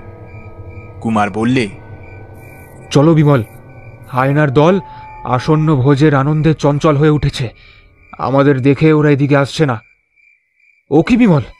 তোমার মুখ হঠাৎ ওরকম ধারা হয়ে গেল কেন? বিমল যেই দিকে তাকিয়েছিল, সেই দিকে তাকিয়ে কুমারও যা দেখলে, তাতে তার গায়ের সমস্ত রক্ত যেন হিম হয়ে গেল। সামনের ঝোপের ভেতরে প্রকাণ্ড একটা কালো মুখ জেগে উঠেছে। সে মুখ মানুষের মতন বটে, কিন্তু মানুষের মুখ নয়।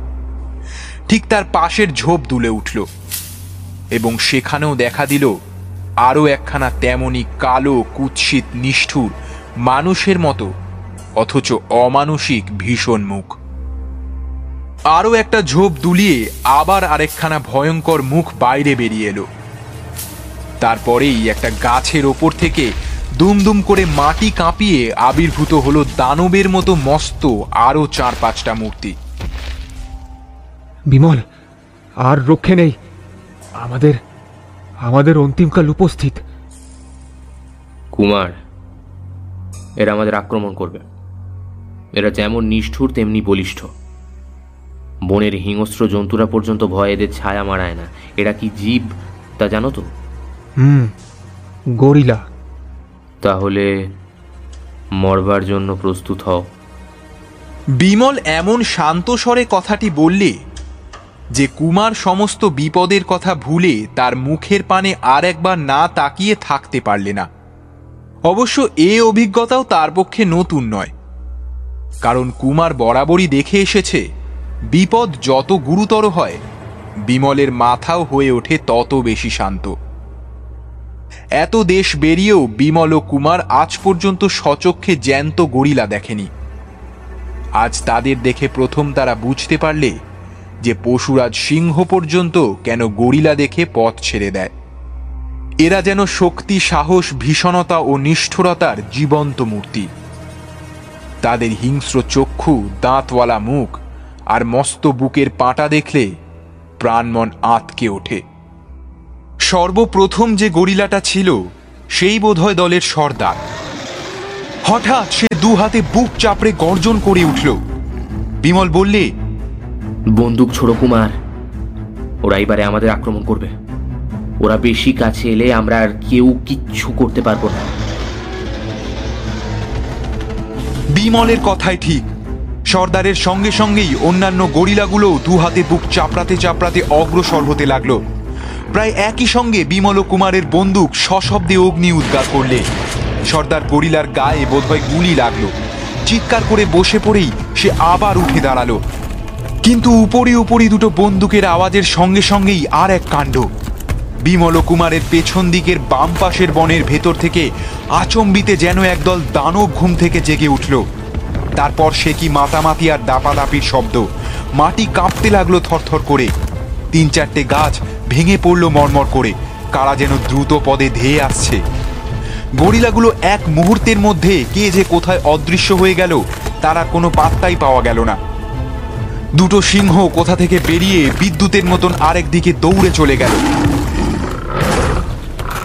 কুমারকে টেনে নিয়ে বিমল একটা ঝোপের ভেতরে গুঁড়ি মেরে বসে পড়ল। তারপর বনের ভেতর থেকে বেরোলো একে একে বারো তেরোটা চলন্ত পাহাড়ের মতন মূর্তি।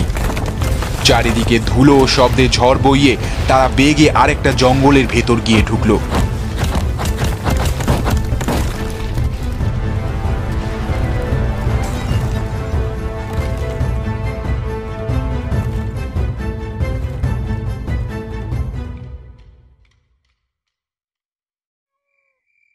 আশপাশের পরিবেশ একটু শান্ত হলে পর বিমল বললে হাতির দল আমাদের বন্দুকের আওয়াজ ভয় পেয়েছে। হাতি? হাতির মাথায় কি শিং থাকে? কুমার অন্তত তোমার আশ্চর্য হওয়া উচিত নয়। আর কোনো মানুষের চোখ যা দেখেনি ময়নামতি মায়া কাননে গিয়ে সেই সব অদ্ভুত জীবও তো তুমি দেখে এসেছ। ময়নামতির মায়াকানন হচ্ছে সৃষ্টির মধ্যে সৃষ্টি ছাড়া দেশ আর এ হচ্ছে আফ্রিকা। এখানে যে শৃঙ্গি হস্তি পাওয়া যায় একথা একথা আমি কোনো দিনও শুনিনি। কিন্তু এই শৃঙ্গি হস্তির কথা সম্প্রতি আমি এখানে ইংরেজি কেতাবে পড়েছি। এরা এরা অত্যন্ত দুর্লভ জীব। খুব কম লোকই দেখেছে। এখনও অনেকে এদের কথা বিশ্বাস করে না। যাক, এখন আর এসব আলোচনার দরকার নেই। চাঁদ পশ্চিম আকাশে নেমে গেছে। গরিলারা আবার দেখা দিতে পারে। আশেপাশে সিংহরা গর্জন করছে। অন্ধকার শেষ হওয়ার আগেই আমাদের তাঁবুতে যেতে হবে। সবই তো বুঝছি। কিন্তু কিন্তু মানিক বাবুর তো কোনো খোঁজই পাওয়া গেল না। সেটা আমাদের দোষ নয়। আজ আর খোঁজাখুঁজি বৃথা। কাল সকালে আবার সে চেষ্টা করা যাবে। মানিক বাবু আর বেঁচে নেই বোধহয়। ওঠো কুমার। দুজনে আবার জঙ্গল ভেঙে পথ খুঁজতে লাগল। কিন্তু পথ কোথায়? যেখানেই টর্চের আলো পড়ে সেখানেই ছোট বড় ঝোপঝাড় বা নিবিড় অরণ্য ছাড়া আর কিছুই দেখা যায় না। বিমল বললে আমরা যেদিক দিয়ে এসেছি সেদিক দিয়ে ফিরতে গেলেই আবার গরিলাদের কবলে পড়ব। তা এখন কি করা যায়? এই বনে বসেই কি রাত কাটাতে হবে? কুমার মাটির ওপরে টর্চের আলো ফেলে বললে দেখো এখানে এখানে কত রকম জন্তুর পায়ে দাগ। মাটিও যেন স্যাঁত স্যাঁত করছে। আচ্ছা এর কারণ কি? বিমল হেঁট হয়ে কিছুক্ষণ দেখলে। হ্যাঁ গন্ডার হিপো হাতি সিংহ হরিণ নানা রকম জীবেরই পায়ের ছাপ দেখছি বটে। মাটিও খুব নরম। নিশ্চয়ই কাছে কোনো জলাশয় আছে। এখান দিয়েই জানোয়ারেরা জল খেতে যায়। কুমার আর মনে হচ্ছে কোনো ভয় নেই। কাছেই একটা না একটা পথ আছে। যদিও সেটা তাঁবুতে ফেরার পথ নয় তবু পথ তো বিমলের কথাই সত্যি। সামনের একটা বড় ঝোপের আড়ালেই জানোয়ারদের পায়ে চলা পথ পাওয়া গেল। অদূরে আকাশ কাঁপিয়ে কি একটা বড় জন্তু চিৎকার করে উঠল। বিমল বললে, হিপোর চিৎকার। জলে সাঁতার কাটতে কাটতে হিপোর দল মাঝে মাঝে চেঁচিয়ে মনের আরাম জানায়। কুমার, চারিদিকে চোখ রেখে সাবধানে চলো। এই পথে নানা জীব জলপান করতে যায়। তাই শিকার ধরবার জন্য বাঘ আর সিংহেরা আশেপাশে ওঁত পেতে বসে থাকে। সৌভাগ্যক্রমে ব্যাঘ্র বা সিংহ কারুর সঙ্গে শুভদৃষ্টি হলো না। পথ শেষ হতেই সামনে দেখা গেল প্রকাণ্ড এক জলাশয়। তার একদিকে কালো বনের আড়ালে অদৃশ্য হওয়ার আগে চাঁদ ম্লান চোখে পৃথিবীকে শেষ দেখা দেখে নিচ্ছে। জলের ভেতরে অনেকগুলো জীব ডুব দিচ্ছে বা সাঁতার কাটছে। দূর থেকে তাদের স্পষ্ট দেখা যাচ্ছে না। বিমল বললে হিপোপটেমাস। আহ জল দেখে প্রাণটা ঠান্ডা হলো। যা তেষ্টা পেয়েছে। বলেই সে এক দৌড়ে জলের ধারে গিয়ে তীরের ওপর উপুর হয়ে পড়ল। তারপর হাত বাড়িয়ে অঞ্জলি করে জল পান করতে যাবে এমন সময় জলের ভেতর থেকে বিদঘুটে দুঃস্বপ্নের মতন একখানা প্রকাণ্ড ভীষণ মুখ তার মুখের সম্মুখেই হঠাৎ জেগে উঠল। এবং সেই সঙ্গে পিছন থেকে বন্দুকের শব্দ, জলের ভেতর ভয়ানক তোলপাড়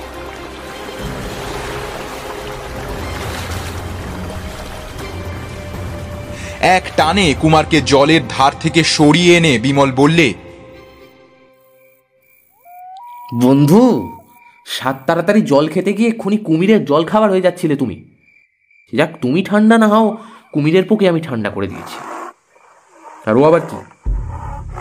খানিক তফাতেই একটা মস্ত জানোয়ার দাঁড়িয়ে বন্দুকের শব্দে খাপ্পা হয়ে ঘোঁত ঘোঁত করছে। বোধ হয় গন্ডার। কুমার কুমার পালিয়ে এসো। বিমল কুমার যত জোরে পারে দৌড় দিয়ে আবার নিবিড় জঙ্গলের ভেতর ঢুকলে। ধূপ ধূপ শব্দ শুনে বুঝলে গন্ডারটাও তাদের পেছনে ছুটে আসছে।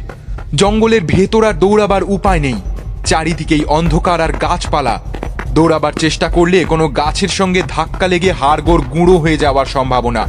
বিমল বললে কুমার কুমার শুয়ে পড়ো শুয়ে পড়ো। তারা শুয়ে পড়ার সঙ্গে সঙ্গেই পাঞ্জাব মেলের ইঞ্জিনের মতন বেগে ছুটে এসে গন্ডারটা ঠিক তাদের পাশ দিয়ে চলে গেল। সামনের জঙ্গল ছত্রভঙ্গ হয়ে গেল। গাছপালা কাঁটা ঝোপ সব ভেঙে চুরে গেল।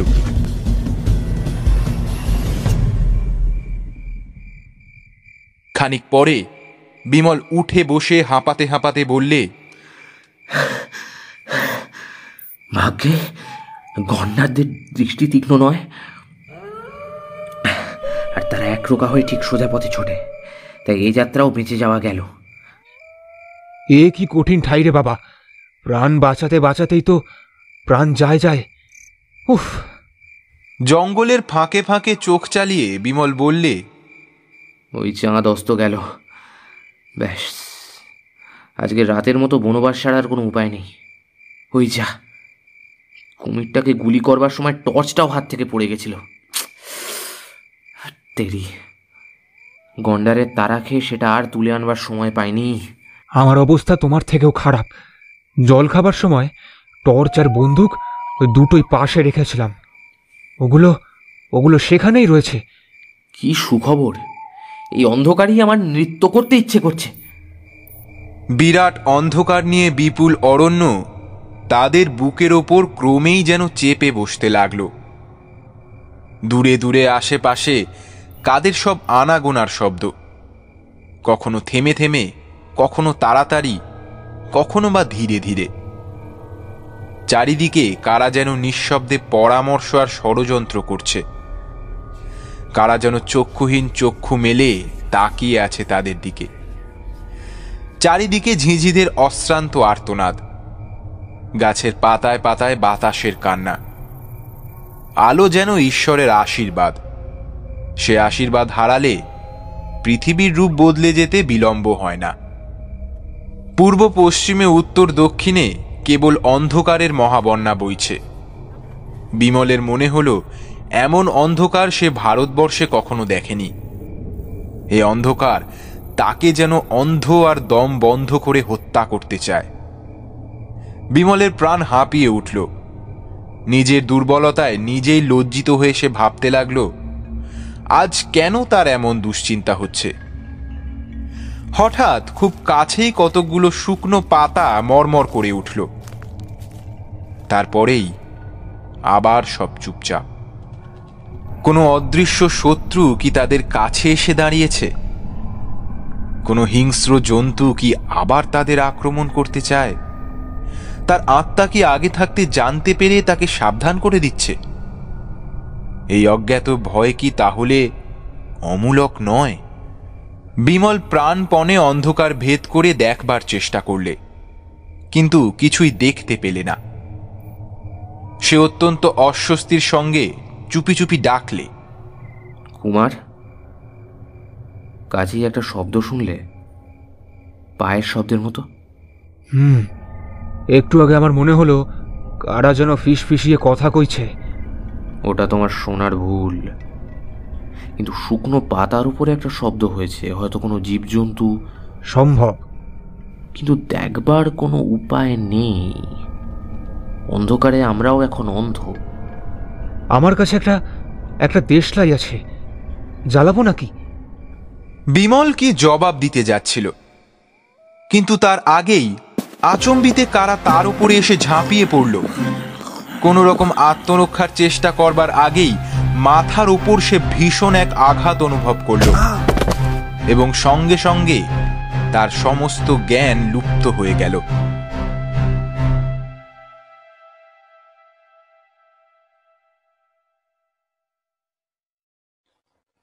যখন জ্ঞান হলো, চোখ মেলে বিমল দেখলে ভোরের আলোয় চারদিক ঝলমল করছে। প্রথমে তার কিছুই মনে পড়ল না। তার মনে হলো সে সবে ঘুম থেকে জেগে উঠেছে। কিন্তু হঠাৎ ব্যথা অনুভব করে সে মাথায় হাত দিলে। সঙ্গে সঙ্গে তার হাত ভিজে গেল। চমকে হাতখানা চোখের সামনে এনে সে দেখলে হাতময় রক্ত তখনই তার সব কথা মনে পড়ল। সে চিত হয়ে শুয়েছিল। তাড়াতাড়ি উঠে বসল। তারপর যে দৃশ্য দেখলে, তাতে তার বুকের ভেতরটা যেন ঠান্ডা হয়ে গেল। তার চারদিকে গোল হয়ে প্রায় তিরিশ চল্লিশ জন লোক বসে আছে। প্রত্যেকেরই চেহারা যেন কালো কোষ্ঠী পাথরের মতো। দেহ প্রায় উলঙ্গ। কেবল কোমরে লেংটির মতো করে একখানা ন্যাকড়া জড়ানো। তাদের প্রত্যেকেরই হাতে একটি করে বর্ষা। সকালের রোদে বর্ষার ফলাগুলো জ্বলে জ্বলে উঠছে। লোকগুলো যে আফ্রিকারই বুনো মানুষ, বিমলের তা বুঝতে বিলম্ব হলো না।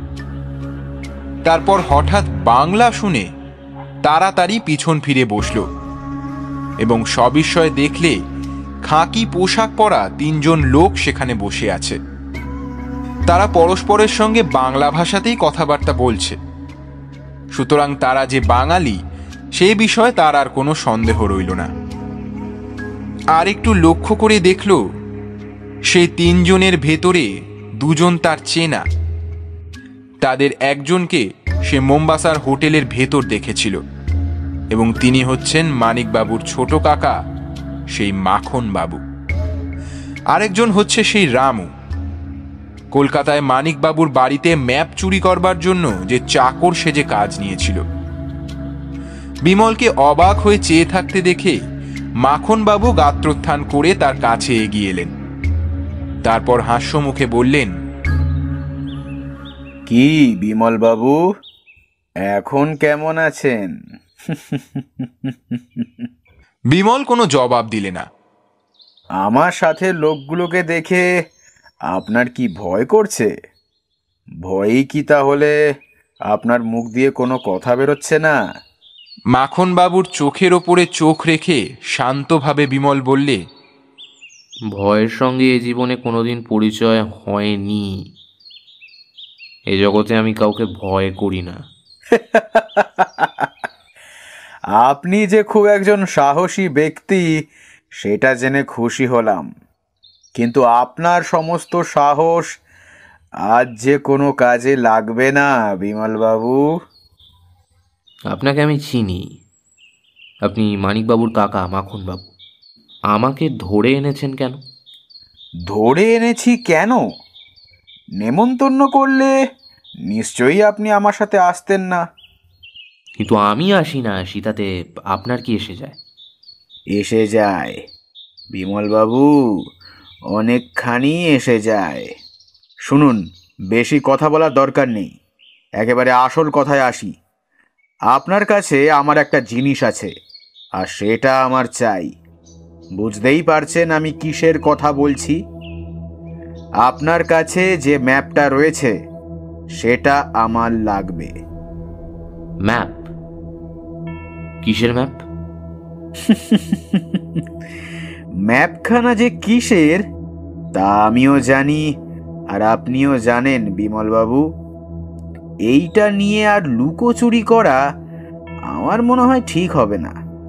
সে ম্যাপখানা আমার হাতে দিন। সমস্ত গোলমাল কিন্তু এক্ষুনি মিটে যাবে। হ্যাঁ একখানা ম্যাপ আমার কাছে ছিল বটে, কিন্তু মোম্বাসার হোটেলে সেটা চুরি হয়ে গেছে। এ কথা আপনি জানেন বোধ হয় হ্যাঁ কিন্তু সেইটা যে জাল ম্যাপ তাহাও আমার অজানা নেই। বিমলবাবু আপনার চালাকিকে ধন্যবাদ দিতেই হয় কিন্তু ওই চালাকি যে আজ আর চলবে না। আপনি বুদ্ধিমান ম্যাপখানা যে এখন আমাকে দেওয়াই উচিত তা আপনি ভেবে দেখলেই বুঝতে পারবেন। বিমল চুপ করে রইল। তারপর ধীরে ধীরে মাথা তুলে বললে সে ম্যাপ এখন আপনাকে আমি কি করে দেব? সেখানে তো আমার কাছে নেই।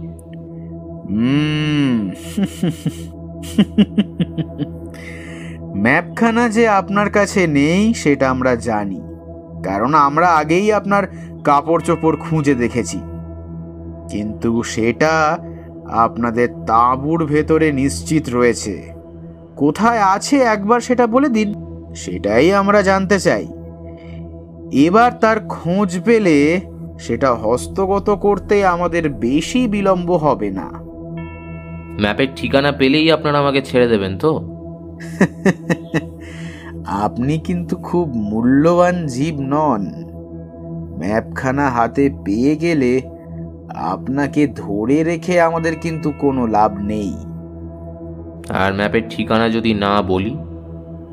তাহলে আপনি বলছেন বিনা বাক্য ব্যয় আপনি পরলোকে যাবার জন্য প্রস্তুত? আমি পরলোকে যাওয়ার জন্য প্রস্তুত।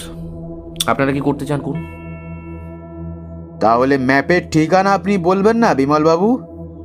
আমি আবারও বলছি ভালো করে ভেবে দেখুন কিন্তু। এর মধ্যে ভাবা ভাবির তো কিছু নেই। ম্যাপের ঠিকানা আমি বলব না। বলবেন না বলবেন না। বলবেন না? বলতে বলতে প্রবল ক্রোধে মাখনবাবুর মুখখানা লাল টকটকে হয়ে উঠল। একেবারে বিমলের সামনে এসে তিনি আবার বললেন বিমলবাবু আপনার সঙ্গে বেশি কথা বলবার একদম সময় নেই আমার কাছে। আমাকে যারা চেনে তারা সবাই জানে। বেশি কথার মানুষ আমি কিন্তু নই। আমি হাসতে হাসতে মানুষকে আলিঙ্গন করতে পারি আবার পর মুহূর্তেই হাসতে হাসতে তার বুকে ছুরিও বসিয়ে দিতে পারি। আর একবার মাত্র আপনাকে জিজ্ঞেস করছি ম্যাপের ঠিকানাটা আপনি দেবেন কি না বলুন? আপনারা অনেক লোক আর আমি একা। আপনাদের বাধা দেওয়ার শক্তি আমার নেই। আপনাদের যা খুশি আপনারা করতে পারেন। ম্যাপের ঠিকানা আমি বলব না। মাখনবাবু হঠাৎ উচ্চকণ্ঠে ডাকলেন রামু এই রামু রামু তখনই উঠে মাখনবাবুর কাছে এসে দাঁড়াল। মাখনবাবু বললেন এই হতভাগাটাকে গাছের সঙ্গে লটকে দে। সামনেই একটা মস্ত বড় গাছ অনেক উঁচুতে মাথা তুলে আকাশের অনেকখানি ছেয়ে দাঁড়িয়েছিল। তারই একটি লম্বা ডালে দড়ি ঝুলিয়ে রামু মহা উৎসাহে ফাঁসির আয়োজনে লেগে গেল। বিমল আরেকবার চারিদিকে চেয়ে দেখলে। সেই প্রায় উলঙ্গ অসভ্য লোকগুলো এক একটা কালো পাথরের মূর্তির মতন স্থির হয়ে বসেছিল, কিন্তু তাদের চোখগুলো তখনও প্রদীপ্ত হয়ে উঠেছে। ঠিক যেন সব হিংস্র নিষ্ঠুর পশুর মতো। নিজের অসাধারণ শক্তির কথা জানত বিমল, এবং ইচ্ছে করলে সে এখনই মরবার আগে অন্তত পাঁচ ছয় জন শত্রুকে বধ করে যেতে পারে। কিন্তু অকারণে নরহত্যা করতে তার স্বাদ হলো না। কারণ পাঁচ ছজন শত্রুকে বধ করলেও তার মৃত্যু যে নিশ্চিত, এটা সে বুঝতে পারলে। কাজেই সে আর কোনো রকম বাধা দেওয়ার চেষ্টা করলে না। হঠাৎ পেছন থেকে কে এসে বিমলের দুই কাঁধের ওপরে দুই হাত রাখলে। মুখ ফেরাতেই বিমলের চোখে পড়ল সেই প্রকাণ্ড লম্বা মরা দেঁতো কাফরিটার কদাকার মুখখানা। এও যে ভিড়ের ভেতর ছিল এতক্ষণ বিমল তা দেখতে পায়নি। মাখনবাবু হাঁকলেন রামু ফাঁসটা ঠিক হয়েছে তো? যে আগে হুজুর সব তৈরি। তাহলে ওকে ওইখানে নিয়ে যাও। মরা দেঁতো বিমলের একখানা হাত ধরে টেনে নিয়ে বাওবাব গাছের দিকে অগ্রসর হলো। বিমলও কোনো বাধা না দিয়ে আস্তে আস্তে তার সঙ্গে গাছের তলায় এগিয়ে দাঁড়াল। রামু একমুখ হাসি নিয়ে বিমলের গলায় দড়ির ফাঁসটা পরিয়ে দিল। মরা দেঁতো দড়ির অন্য প্রান্তটা ধরে বিমলকে টেনে শূন্যে তোলার জন্য প্রস্তুত হয়ে দাঁড়াল। মাখনবাবু বললেন ছোকরা এই শেষবার এই শেষবারের মতো তোমাকে জিজ্ঞেস করছি ম্যাপের ঠিকানাটা আমাকে বলবে কিনা বলো? বিমল অটল স্বরে বলল না। তাহলে ওকে টেনে নিয়ে তোল। তার আদেশ পাওয়া মাত্র মরা দেঁতো। ফাঁসির দড়ি ধরে টান মারতে উদ্যত হল। সঙ্গে সঙ্গে কোথা থেকে উপরি উপরি ছয় সাতটা বন্দুকের আওয়াজ। পর মুহূর্তেই ভিড়ের ভেতর থেকে তিনজন লোক আর্তনাদ করে মাটির ওপর লুটিয়ে পড়ল। তারপর মুহুর্মুহু আরও কতগুলো বন্দুকের আওয়াজ। কয়েকজন লোক মাটির ওপর পড়ে গড়াগড়ি দিতে লাগল।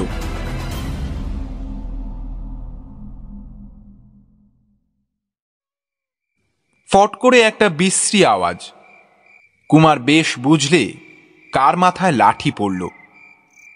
জঙ্গলের ভেতরে স্যাঁতস্যাঁতে ভিজে জমির ওপরে সে নিজের ক্লান্ত দেহটাকে বিছিয়ে দিয়েছিল। কিন্তু তার অদৃষ্টে আজ বিশ্রাম নেই। শত্রুরা তাদের আক্রমণ করেছে এবং বিমল নিশ্চয়ই তাদের কবলে গিয়ে পড়েছে। কাদের ফিস ফিস করে কথাও কানে গেল। সে এখন একা। এখন আত্মরক্ষা করা ছাড়া আর কোনো উপায়ই নেই। নিবিড় অন্ধকারের ভেতরে মাটির ওপর দিয়ে খুব সাবধানে গড়িয়ে গড়িয়ে সে ক্রমেই দূরে সরে যেতে লাগল। হঠাৎ একটা আলো জ্বলে উঠল। কিন্তু শত্রুরা যে কারা, সেটা দেখবারও সময় সে পেলে না। সরাত করে একটা ঝোপের আড়ালে গিয়েই কুমার গুঁড়ি মেরে যতটা জোরে পারা যায় এগিয়ে যেতে শুরু করল। মিনিট পনেরো পরে যখন সে থামল, তখন কাঁটা ঝোপে তার গা বেয়ে রক্ত ঝরছে এবং গাছের গুঁড়িতে ধাক্কা খেয়ে খেয়ে তার সারা দেহ থেঁতো হয়ে গেছে। মাটির ওপর পড়ে খানিক্ষণ কুমার কান পেতে রইল। কিন্তু শত্রুর আর কোনো সাড়া পাওয়া গেল না। কতকটা আশ্বস্ত হয়ে সে শুয়ে শুয়ে হাঁফাতে লাগল আর ভাবতে লাগল, বিমলের কি হলো? সে বেঁচে আছে না নেই? যদি সে এখনও বেঁচে থাকে, তাহলে তাকে উদ্ধার করবার উপায় কি? আচম্বিতে কুমারের মনে হলো, তার পাশেই কে যেন খুব জোরে জোরে নিঃশ্বাস ফেলছে। একেবারে আড়ষ্ট হয়ে গিয়ে আরও ভালো করে শোনবার চেষ্টা করলে। হ্যাঁ নিঃশ্বাস যে পড়ছে তাতে আর কোনো সন্দেহ নেই। কিন্তু এ কে? মানুষ না জন্তু? অন্ধকারে কিছুই ভালো করে দেখা যায় না। সন্তর্পণের সঙ্গে কুমার আবারও গড়িয়ে সরে যেতে লাগল এবং একেবারে গিয়ে পড়ল একটা জ্যান্ত দেহের ওপরেই। সঙ্গে সঙ্গেই একটা বিকট চিৎকার এবং সঙ্গে সঙ্গেই কুমার মাটিতে শুয়ে শুয়েই সেই দেহটার উপরে জোড়া পায়ে লাথি মারলে। আবার চিৎকার হলো। ওরে বাবারে মেরে ফেললে ওরে বাবারে বাঁচাও ওরে বাবা ওরে বাবারে বাঁচাও বাঁচাও। এই যে মানিক বাবুর গলা ধর্মরিয়ে উঠে বসে কুমার সবিস্ময়ে বললে হ্যাঁ? মানিকবাবু নাকি? ওরে বাবা রে গেছি রে ওরে বাবা। ওরে বাবা রে এই রাত আধারে বন বাদারের নাম ধরে কে ডাকে? ওরে বাবা রে শেষটায় ভূতের খপ্পরে পড়লুম নাকি? মানিকবাবু মানিকবাবু শুনুন আমি আমি ভূত নই আমি ভূত নই আমি কুমার। এই বলে সে পকেট থেকে দেশলাই বার করে জানলে। জোড়া পায়ে লাথি খেয়ে মানিকবাবু তখন মাটির ওপর পড়ে গড়াগড়ি দিচ্ছিলেন এবং কুমারের নাম শুনেই তাড়াতাড়ি উঠে বসলেন। চেঁচিয়ে কেঁদে উঠে বললেন কুমার বাবু আপনি? কুমার অনেক কষ্টে মানিকবাবুকে শান্ত করে বললে আমরা তো আপনার খোঁজেই বেরিয়েছিলাম কিন্তু আপনি এখানে এলেন কেমন করে? আরে মশাই সে তো অনেক কথা। ভাবতেও আমার গায়ে কাঁটা দিচ্ছে। ওরে বাবা। ভালো করে সব কথা পরে শুনব খন। এখন এখন খুব সংক্ষেপে দু কথায় বলুন দেখি ব্যাপারখানা কি হয়েছিল? আচ্ছা তবে সংক্ষেপেই বলি কাল রাত্রে তাঁবুর ভিতরে তো লেপ মুড়ি দিয়ে দিব্যি আরামে ঘুমোচ্ছিলুম। হঠাৎ আমার ঘুমটা ভেঙে গেল। সঙ্গে সঙ্গে মনে হলো আমার বিছানাটা যেন চলে বেড়াচ্ছে। প্রথমে ভাবলুম আমি একটা বিদকুটে স্বপ্ন দেখছি, কিন্তু তারপরে বুঝলুম এ তো স্বপ্ন নয়, এ যে সত্যি। লেপের ফাঁক দিয়ে উঁকি মারতেই দেখলুম চাঁদের আলোয় বন জঙ্গলের ভেতর দিয়ে আমি চলেছি। আমি একটু নড়তেই ঘর ঘর করে একটা গর্জন হলো। আমিও তো একবারে আড়ষ্ট হয়ে গেছি। ওরে বাবা, ও যেন বুনো জন্তুর আওয়াজ। তারপর শুনুন, তোষক আর লেপ শুদ্ধ সে আমাকে মুখে করে নিয়ে চলেছে। আর আমার দেহটা তার মধ্যে কোনো রকমে জড়িয়ে বন্দি হয়ে আছে। এখন উপায়? জানোয়ারটাকে আমি দেখতে পাচ্ছিলুম না। লেপ আর তোষক ফুঁড়ে তার দাঁতও আমার গায়ে বেঁধেনি। হঠাৎ জানোয়ারটা একটা লাভ মারলে আর কতগুলি ঝোপঝাড় দুলে উঠল। আর আমিও ভয় না চেঁচিয়ে মানে বুঝতে পারছেন তো, আমি না চেঁচিয়ে কিন্তু থাকতে পারলুম না। সঙ্গে সঙ্গে আমিও বিছানার ভিতর থেকে ঠিকরে বেরিয়ে একটা ঝোপের ভিতরে গিয়ে পড়লুম। তাকিয়ে দেখি মস্ত একটা সিংহ আমার বিছানাটাকে মুখে করে লাফ মেরে হুশ করে অদৃশ্য হয়ে গেল। তারপর আর বেশি কথা কি বলব বলুন? ওই সিংহটা পাছে আমাকে আবার খুঁজতে আসে, সেই ভয়ে আমি তো তখনই উঠে চম্পট দিলুম। কিন্তু কোথায় কোন দিকে যাচ্ছি সে কথাটা একবারও ভেবে দেখলুম না। তার ফল হলো এই যে ওই কাল রাত থেকে যে পথে হারিয়েছি সেই পথেই কিন্তু ওই বারবার খাবি খেয়ে বনে বনে ঘুরে বেড়াচ্ছি। আর দেখুন বাঁচবার তো কোনো আশাই ছিল না। হুম তারপর কি হলো আর তা বলতে হবে না। আমি আমি সবটা বুঝতে পেরেছি। কিন্তু আপনি একলা কেন? বিমল বাবু কোথায়? বিমল এখন ইহলোকে না পরলোকে একমাত্র ভগবানই তা জানেন। ও বাবা সে কি কথা? চুপ। বলেই কুমার মানিকবাবুর হাত চেপে ধরলে। খানিক তফাতেই জঙ্গলের ফাঁক দিয়ে অনেকগুলো আলো দেখা গেল। ওটা কিসের আলো? আলোগুলো এদিকে আসছে। নিশ্চয়ই নিশ্চয়ই শত্রুরা আমাদের খুঁজছে। শত্রু? শত্রু আবার কারা? বোধহয় ঘটোৎকচের দল। ওরে বাবা আপনি বলেন কি? এই বিপদের উপরে আবার ঘটোৎকচ আর সঙ্গে গোদের উপর বিস্ফোরা ওরে বাবা তাহলে তো আমরা গিয়েছি ওরে বাবা রে। মানিকবাবু একেবারেই হাল ছেড়ে দিলেন। আলোগুলো নাচতে নাচতে ক্রমেই তাদের কাছে এসে পড়ল। অনেক লোকের গলাও শোনা যেতে লাগল। তারপর একটা কুকুরের চিৎকার। কুমার এক লাফে দাঁড়িয়ে উঠে সানন্দে বলে উঠল এ যে এ যে আমার বাঘার গলা। মানিকবাবু মানিকবাবু আর ভয় নেই আর ভয় নেই। রামহরি রামহরি নিশ্চয়ই লোকজন নিয়ে আমাদের খুঁজতে বেরিয়েছে। রামহরি রামহরি আমরা আমরা এখানে আছি। রামহরি! বলতে বলতে সে আলোগুলোর দিকে ছুটে গেল। এবং বলাই বাহুল্য মানিকবাবুও কুমারের পেছনে পেছনে ছুটতে একটু দেরি করলেন না। কুমারের আন্দাজ মিথ্যা নয়। সকলের আগে আগে আসছে ঘেউ ঘেউ করতে থাকা বাঘা। তারপর একদল আশকারী। পোর্টার বা কুলির দল লণ্ঠন হাতে তাদের পথ দেখিয়ে আনছে। কুমারকে দেখেই বাঘা বিপুল আনন্দে ছুটে এসে পেছনের দুই পায়ে দাঁড়িয়ে সামনের দুই পা দিয়ে তাকে জড়িয়ে ধরলে। রামহরিও মহা আহ্লাদে বলে উঠল জয় জয় বাবা তারকনাথের জয় হোক। এই তো এই তো কুমার বাবু এই যে মানিক বাবু কিন্তু কিন্তু আমার খোকা বাবু গেল কোথায়? রামহরি বিমল আর বেঁচে আছে কিনা জানি না। হ্যাঁ হ্যাঁ বলো কি? কুমার অল্প দু চার কথায় তাদের বিপদের কথা বর্ণনা করলে। রামহরি তখন দাঁড়িয়ে উঠে বললে তাহলে তাহলে আর এক মুহূর্ত দেরি করা নয়। হয়তো হয়তো এখনও গেলে খোকা বাবুকে বাঁচানো যাবে। চলো চলো, তাড়াতাড়ি চলো।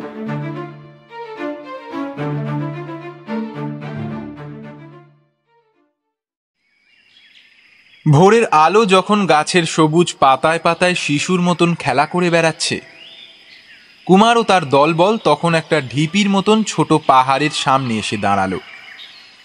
সেই ছোট পাহাড়টার ওপরে উঠতে তাদের মিনিট তিনেকের বেশি সময় লাগল না। তারপরেই কুমারের চোখে যে ভীষণ দৃশ্য জেগে উঠল, তা আর বলবার নয়। কুমার আর সকলে কয়েক মুহূর্ত স্তম্ভিতের মতো দাঁড়িয়ে রইল। প্রায় ত্রিশ ফুট নিচে বাওবাব গাছের তলায় দাঁড়িয়ে রামু তখন মহা আনন্দে বিমলের গলায় ফাঁসির দড়ি পরাতে ব্যস্ত। আর অপেক্ষা করবার সময় নেই। রক্ষী দলকে ইঙ্গিত করে কুমার নিজেও একটা বন্দুক নিয়ে লক্ষ্য স্থির করতে লাগল। মরা দেঁতো ফাঁসির দড়ি ধরে বিমলকে শূন্যে টেনে তুলতে উদ্যত হলো। সঙ্গে সঙ্গে প্রথমে কুমারের, তারপর রক্ষীদের বন্দুক ঘন ঘন অগ্নিবর্ষণ শুরু করল। দেখতে দেখতে শত্রুরা যে যেদিকে পারলে প্রাণ নিয়ে পলায়ন করলে। ঘটনাস্থলে রইল খালি বিমল আর জনকয়েক হত আহত জুলু আর কাফরি জাতের লোক। কুমার ও রামহরি এক ছুটে নিচে নেমে গিয়ে বিমলের গলার বাঁধন খুলে দিলে। বিমল হাসতে হাসতে বললে মানিকবাবুর কাকার অনুগ্রহে দিব্যি স্বর্গে যাচ্ছিলাম। আর তোমরা এসে আমার স্বর্গযাত্রায় বাধা দিলে কেন বলো তো? আর তোমাকে জ্যাঠামি করতে হবে না ঢের হয়েছে। ওরা তোমাকে ফাঁসিতে লটকে দিচ্ছিল কেন বিমল? গুপ্তধনের ম্যাপ কোথায় আছে বলিনি বলে? সর্বনাশ। তাঁবুতে এখন বেশি লোকজন তো নেই। ওরা যদি এখন গিয়ে ম্যাপের লোভে আবার আমাদের তাঁবুতে আক্রমণ করে? তাহলে তাঁবুতে তারা ম্যাপ খুঁজে পাবে না। খুঁজে পাবে না? না। বলেই বিমল বসে পড়ল এবং নিজের জুতোর গোড়ালির এক পাশ ধরে এক বিশেষ কায়দায় টান মারলে। অমনি গোড়ালির খানিকটা বাইরে বেরিয়ে এলো এবং তার ভেতর থেকে সে একখণ্ড কাগজ বের করে কুমারকে দেখালে। এটা আবার কি ব্যাপার? ম্যাপ আমি অর্ডার দিয়ে কৌশলেই জুতো তৈরি করিয়েছি। আমার জুতোর গোড়ালির এক পাশ ফাঁপা। গুপ্তধনের ম্যাপ ওর মধ্যেই পরম আরামে বিশ্রাম করে। ছি ছি খোকা বাবু ওটা তো তোমার কাছে ছিল। তবু ওটা তাদের হাতে দিয়ে প্রাণ বাঁচাবার চেষ্টা করনি। একটা তুচ্ছ গুপ্তধনের জন্য কিনা? বিমল বাধা দিয়ে বললে না রামহরি, না। সে শয়তানদের তুমি চেনো না। আমি ম্যাপখানা দিলেও তারা আমাকে রেহাই দিত না। তাই আমি প্রাণ বাঁচাবার চেষ্টা করিনি, বুঝেছ? যাকে ও কথা বাদ দাও। এখন তাঁবুতে ফেরা যাক। কাল সকালেই আমরা উজিজি যাত্রা করব।